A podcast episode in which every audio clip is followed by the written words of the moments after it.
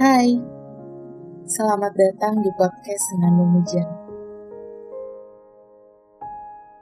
Perkenalkan, saya Nisa, gadis biasa yang selalu mencintai hujan. Yang menganggap setiap tetesnya adalah senandung merdu pengantar rindu.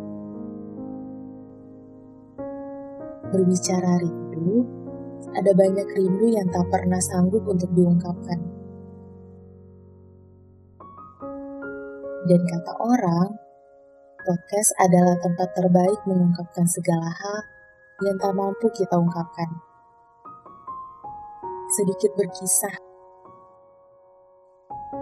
Saya punya kebiasaan yang unik atau aneh mungkin. Saya selalu menulis surat untuk orang-orang yang menyakiti saya atau puisi untuk orang-orang yang saya cintai. Tapi, apakah apa yang saya rasa dan saya tulis pernah sampai kepada mereka? Jawabannya tidak.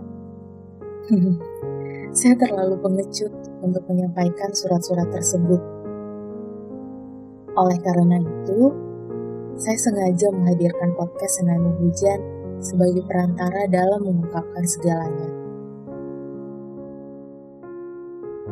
Who knows? Mungkin saja tanpa sengaja yang mendengarkan ini adalah seseorang yang seharusnya menerima surat tersebut. Begitupun kalian yang mendengarkan ini. Kalian juga boleh kok mengirimkan surat-surat tertunda kalian kepada siapa pun dan akan saya sampaikan di sini.